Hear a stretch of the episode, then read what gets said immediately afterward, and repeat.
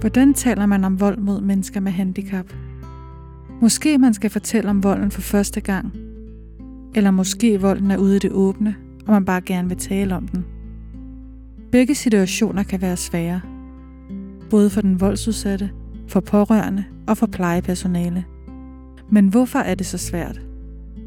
Og hvorfor skal man i det hele taget tale om det, der er svært? Og hvordan kan man støtte voldsudsatte som pårørende? Alt det kommer vi ind på i denne podcast. Mit navn er Julie Giese, og du lytter til den femte og sidste podcast i serien om vold mod mennesker med handicap.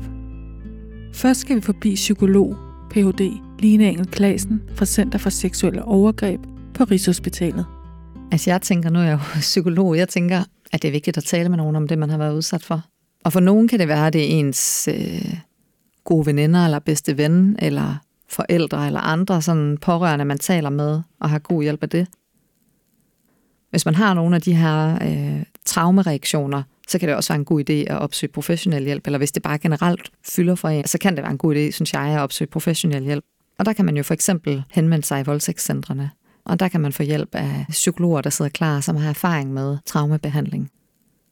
Det er jo svært at tale om, fordi ja, at man, både at man er bange for at gøre hinanden ked af det, men det er jo også, det kan jo nemt blive tabubelagt. Men jeg tænker sådan, løsningen på det er ikke, at man så undgår at tale om det, undgår at komme steder, går og bange og holder det for sig selv. Det er ikke min erfaring som psykolog, det er den måde, man bedst kommer videre. Man skal selvfølgelig lytte til sin mavefornemmelse, hvad der er rigtigt for en selv. Men for langt de fleste, så kommer man nemmere videre, hvis man har nogen at dele det med. Nogen at dele de her tanker med. Men det er jo ikke rart heller at høre. Der er jo ikke nogen af os, der har lyst til at høre om hverken, at der findes pædofile, som begår overgreb på børn, eller nogen, der udnytter, at de er ansat i en stilling, hvor det er meningen, de skal tage sig af andre mennesker. Det er jo ikke rart for nogen at tænke på, at det findes, men det findes. Og det bliver ikke nemmere for dem, der er udsat for det, at vi ikke tør tale om det. anne Sofie Lind Jensen er autoriseret psykolog.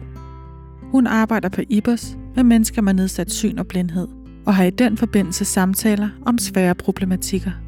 Tidligere har hun også arbejdet i et frivilligt center under Center for Seksuelt Misbrugte. Her har hun samtaler med voksne, der har været udsat for seksuelle overgreb eller seksuelt misbrug i deres barn og ungdom. anne Sofie Lind Jensen fortæller, at en af årsagerne til, det er svært at tale om, er, at vi vil beskytte hinanden. Det er helt universelt det her med, at vi gerne vil beskytte dem, vi, vi er tæt på. Og der er der mange, eller i hvert fald nogen, som har en idé om, at, at hvis vi ikke taler om det, øh, så fylder det ikke så meget. Men der er forskel på, hvad der fylder ude i et, et rum mellem os to, og hvad der fylder inde i mig. Og derfor taler jeg i hvert fald ofte både med, med de unge og forældrene, eller generelt pårørende om, at det kan være godt at tale om, om de svære tanker og de svære følelser. Øh, få sat ord på dem, få dem ud. Psykoterapeut Mette Tyhøj fra Liv Uden Vold tager også hul på, hvorfor det kan være svært at tale om vold. Ja, men man kan sige, det kan være rigtig svært at tale om de her ting med vold, øh, fordi det er enormt tabuiseret fortsat, og man måske også tænker, at det krænker privatlivets fred, hvis det er vold i nære relationer. Og så er der de her mekanismer med også, at man måske er i tvivl som voldsudsat, man måske selv føler noget skyld, og man måske heller ikke helt forstår alvoren af det, man oplever. Fordi nogle gange kan man faktisk først se, hvor slemt det har været, når man er ude af den voldelige relation. Det at blive konfronteret med noget, der er så grimt, det kan være enormt hårdt. Og øh, man kan sige, når man skal tale om sådan nogle ting, er det også vigtigt, at det bliver talt om på nogle bestemte måder, kan man sige.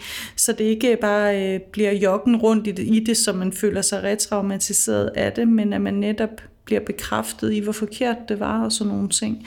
Så derfor så, øhm, så kan der være den side, og så kan der også være hensynet. Altså at det der med, at hvad nu hvis det kunne gå ud over nogle andre, men også hvad nu hvis jeg skulle gøre dem, jeg kender ondt ved at fortælle dem om, jeg oplever det her. Det kunne faktisk, måske kunne man godt have lyst til også at skåne sin, sin nærmeste for at gå og blive ked af det. Et tema, der fylder i forhold til at fortælle nogen om volden, og i det hele taget tale om det, er skyld og skam. Når man har været udsat for et seksuelt overgreb, så øhm, kan det jo for mange være rigtig svært at fortælle om det. Både fordi man måske er i tvivl om, hvad det er, der egentlig er sket, men også bare fordi det er, det er svært at tale om. Mange ønsker ikke at fortælle om det, fordi de er måske har en oplevelse af, at det var deres egen skyld. Man troede måske, man ville have slået og sparket og løbet og skrevet, og så frøs man. Så det kan være rigtig svært at, at affinde sig med, at ens krop reagerede anderledes, end man troede. Og det kan godt til, at man får rigtig meget skyldfølelse og rigtig meget selvbebrejdelse. Altså sådan noget som skyld og skam er, er, er rigtig udbredt, øh, i hvert fald i, i forhold til at være seksuelt misbrugt. Altså som mennesker, så har vi ofte en idé om, at det er en retfærdig verden, vi lever i. På engelsk kalder man det en just world belief. Vi tror på, at der er en, sådan en, en klar årsag-sammenhæng, og at hvis jeg gør noget, noget godt, så får jeg noget godt igen. Så det her med at blive udsat for noget voldsomt, altså for eksempel noget vold, hvor man i virkeligheden ikke, altså det passer ikke ind i det billede, men hvor man måske siger, jeg er god, hvorfor bliver jeg udsat for det her? Hvis man oplever den her kløft mellem min idé om, at verden vil være god mod mig, hvis jeg er god mod andre, og jeg så er god mod andre, men nogen er ikke god mod mig, det kan skabe en enorm utryghed. Så for at veje op for den her utryghed, så er vi jo nødt til at finde en forklaring på, hvorfor det her sket for mig. Hvis verden er god og kun straffer de onde, hvordan kan det så være, at jeg bliver straffet? Så enten så skal jeg sige, så må verden ikke være, som jeg har forestillet mig, eller så er det mig, der er ond.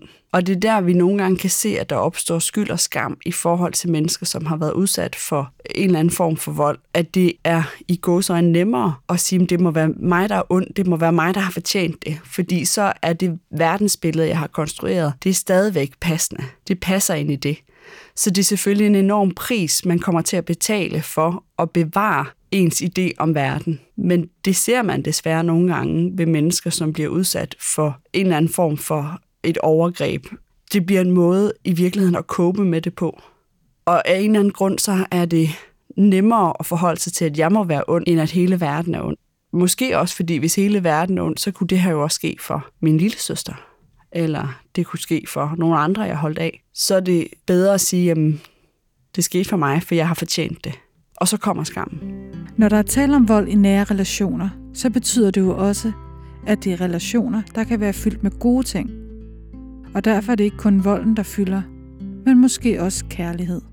Og så kan man sige, det at åbne sig kan jo også betyde, at man skal foretage nogle ændringer, som man synes er enormt svære. Altså at måske skal man øh, væk fra en samlever eller væk fra øh, til afstand til et familiemedlem, og når nu det er vold i nære relationer igen, jamen så er det jo tit komplekst.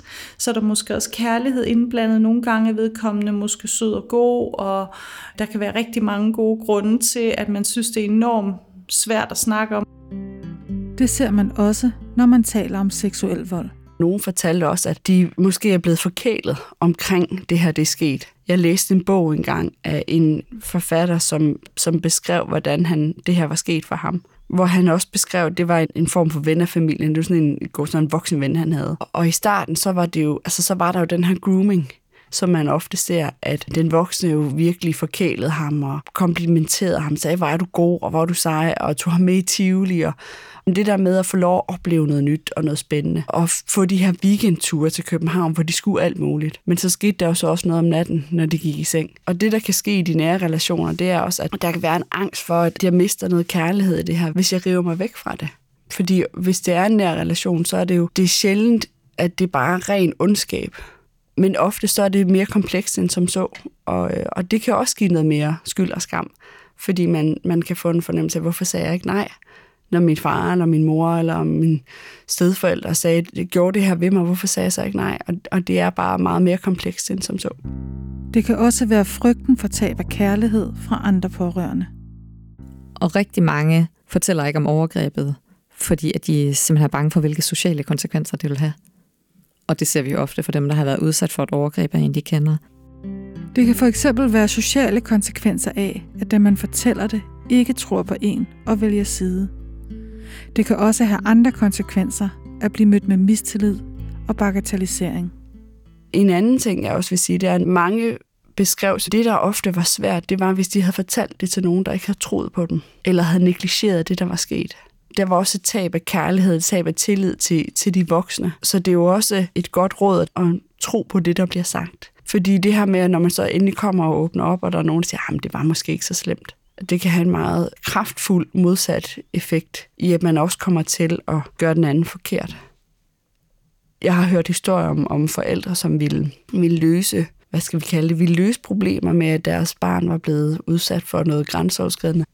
Altså, der var en, der engang fortalte, at vedkommende var blevet udsat for noget grænseoverskridende fra en klassekammerat. Og det var selvfølgelig ubehageligt i sig selv, men det værste var næsten, hvordan forældrene havde taklet det, fordi de havde negligeret det som værende, I var bare uvenner, eller det var ikke noget særligt, og, og prøvede at løse det med at holde sådan en fælles fest. Nu skal vi alle sammen være gode venner, agtigt. Og personen, der sad og følte sig forgrebet sig på, følte det faktisk som et genovergreb.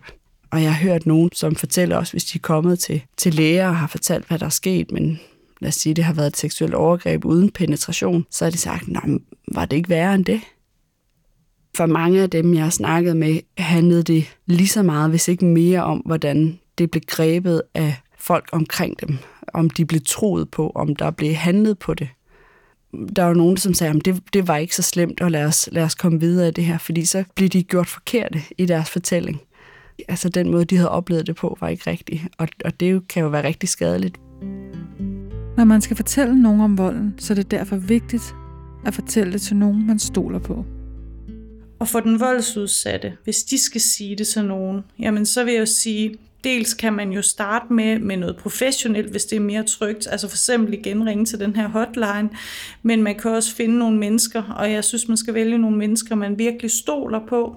En god veninde, ens mor, hvis man virkelig stoler på sin mor eller far, eller hvem det nu er, og så skal man igen tænke over, hvor er det, jeg siger det, og så skal man fortælle, at øh, der sker det her hjemme ved mig, og jeg tror måske, det er vold, eller hvad man nu har lyst til. Og så tænker jeg, hvis man har netop mærket efter, hvem der vil være gode at sige det til, så vil de mennesker også øh, tage godt hånd om en og prøve på at hjælpe en med den situation, man står i men at det er enormt vigtigt, at man vælger nogen, man har tillid til. Fordi at det, igen, det værste det er, hvis man møder nogen, der ikke tror på en. En anden årsag til, det kan være svært at fortælle om volden, er, at man kan frygte, hvad der vil ske med en selv, eller måske voldsudøveren. Og så kan der være hele den der del, hvad sker der egentlig, hvis jeg afslører det her? Hvor, hvor vred bliver vedkommende så? Hvor grim bliver vedkommende så? Bliver jeg endnu mere i fare?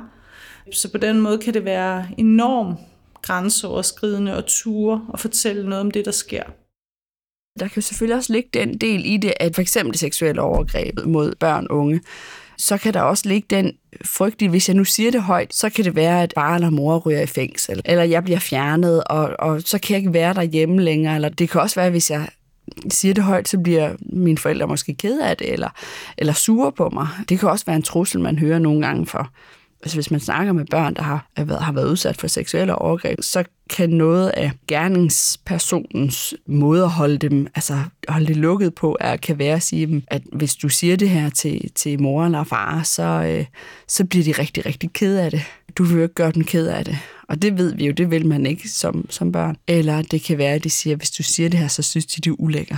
Fordi du har jo ikke sagt nej. Altså den der med, hvordan man også kan tildele skyld i det. Og så er der jo nogen, som, som simpelthen går med det selv.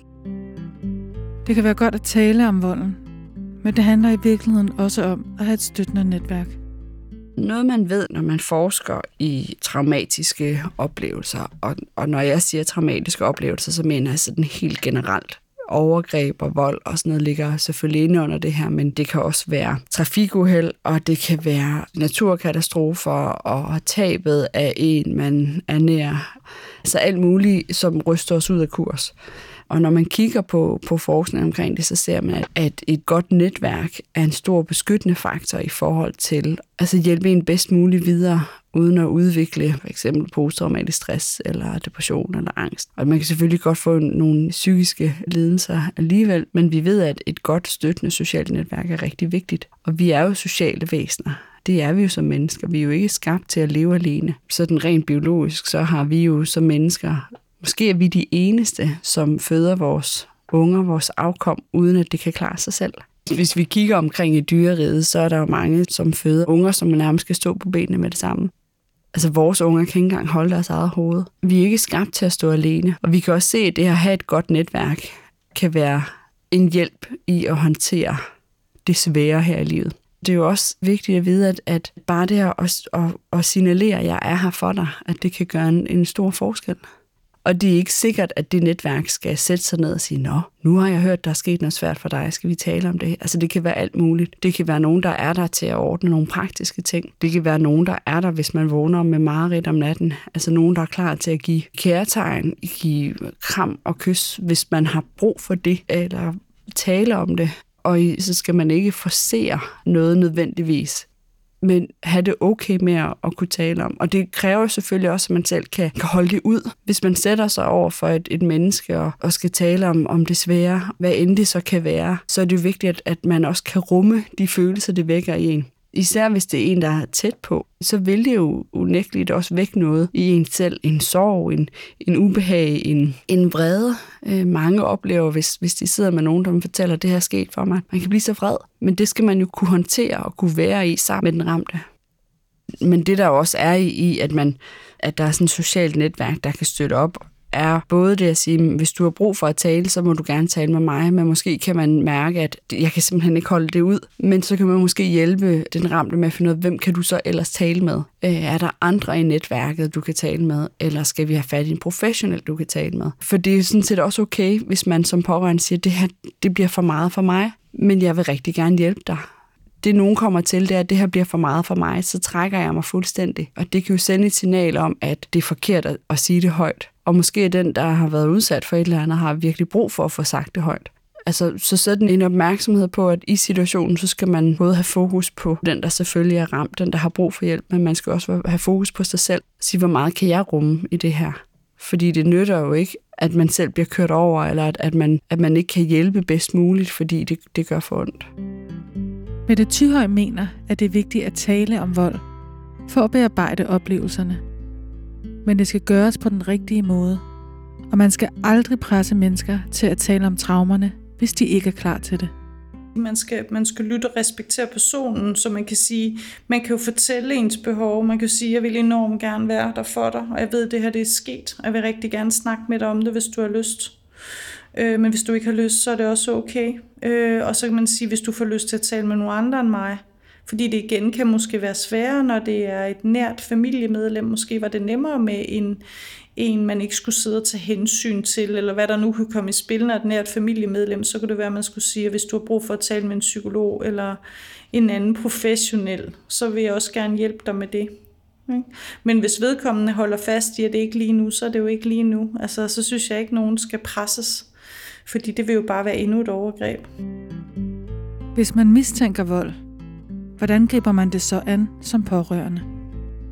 Ja, som pårørende kan man sige, der kan man jo også opleve en kæmpe afmagt, også i forhold til, at øh, hvad kan man egentlig reelt gøre, fordi at, øh, at man, det er jo lidt ud af ens hænder. Altså der kan være en berøringsangst i forhold til, øhm, måske det er mig, der ser spøgelser, måske er det ikke helt så slemt, måske burde jeg ikke tillade mig gen privatlivens fred at blande mig i de her ting, og øhm, på den anden side, så kan der jo være den her følelse af, at jeg bør nok gå ind i det, hvis der nu er noget. Ikke? Øhm, man kan sige sådan, at jeg vil lige starte med at sige Lev uden vold, hvor jeg er ansat. Hvis man går ind på vores hjemmeside, så har vi noget, der hedder et, et opsporingshæfte, hvor der er formuleret sådan nogle spørgsmål til, hvordan man kan gå ind og spotte vold og tale om vold. Så, og der ligger flere forskellige sådan, ting, man kan finde inde på vores hjemmeside, som kan give noget inspiration. Men udover det, så kan man sige, det der er vigtigt, øh, det er jo, at man, altså, man finder også, man tænker også lidt over konteksten for, hvor er det, vi skal tale om det her, hvornår er det, vi skal tale om det her. Ikke? Man kunne måske sørge for, at det var et rart sted, hvor det er et privat sted, hvor der er, hvor der er sådan, ikke er nogen, der kan komme og forstyrre, så der er ro og, og rart at være, når man skal tale om noget, der er så svært. Og så kan man sige, hvis den pårørende, så øh, kunne jeg foreslå, at det man gør, det er, at man, man fortæller lidt om det, der bekymrer en. Siger at noget af det, man har set, og noget af det, man bliver bekymret over, og høre om, om hvad, den, hvad den, den, man nu har pårørende, tænker om det.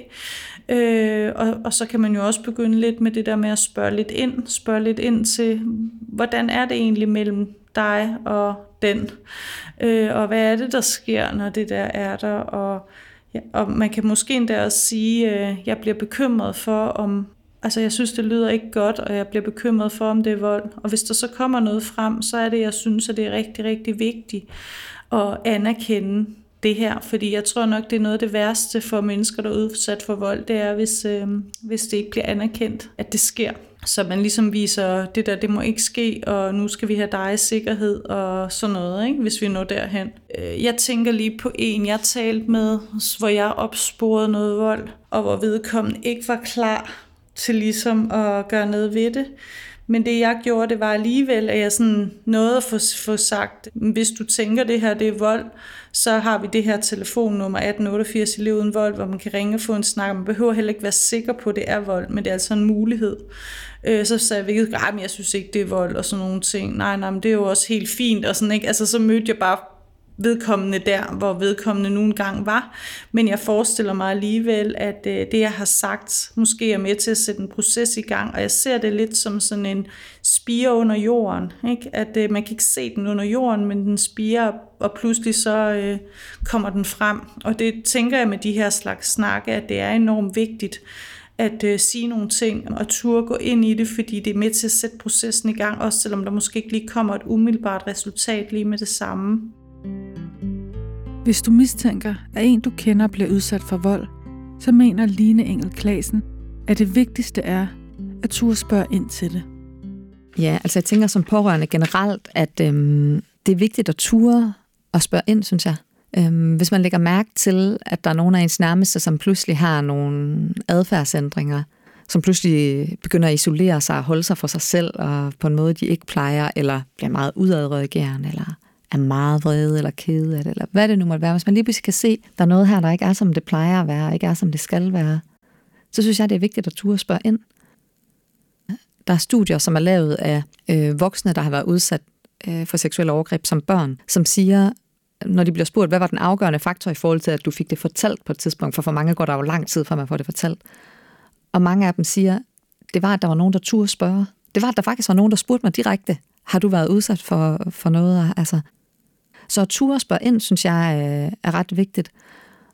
Og når man så snakker med som pårørende en, der har været udsat, så er det også vigtigt måske ikke nødvendigvis, hvis øh, den ramte ikke har brug for det, sådan at tale så meget om selve overgrebet, altså hvad skete der helt konkret, men mere tale om, hvordan har du det nu, og, øhm, og hvad kan jeg gøre for at hjælpe dig, og skal vi finde noget hjælp et, øh, et andet sted, og også noget med at finde de rigtige tidspunkter til at tale om det på.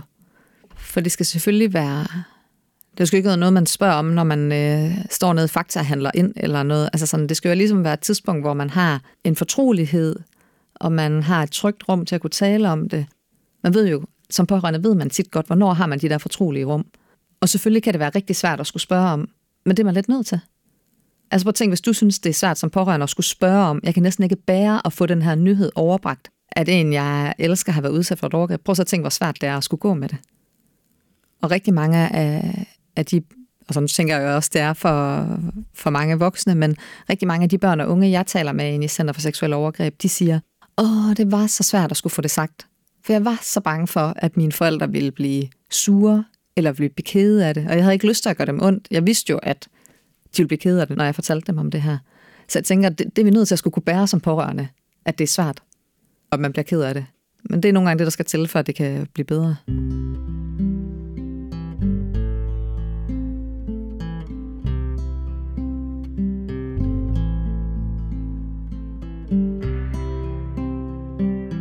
Har lyttet til den sidste podcast i en serie på fem dele om vold mod mennesker med handicap. Serien er produceret af IBAS med økonomisk støtte fra Offerfonden.